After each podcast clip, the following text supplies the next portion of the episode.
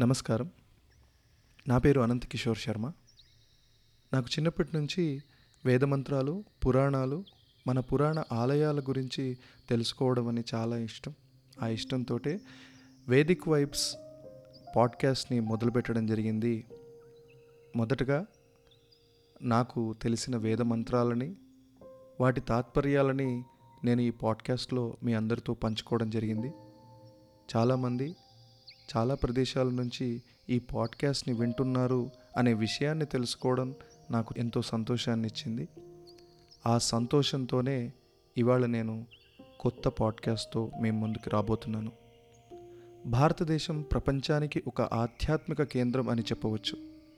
ఇందులో ఎటు చూసినా శైవ మరియు వైష్ణవ ఆలయాలు మనకు దర్శనమిస్తూ ఉంటాయి.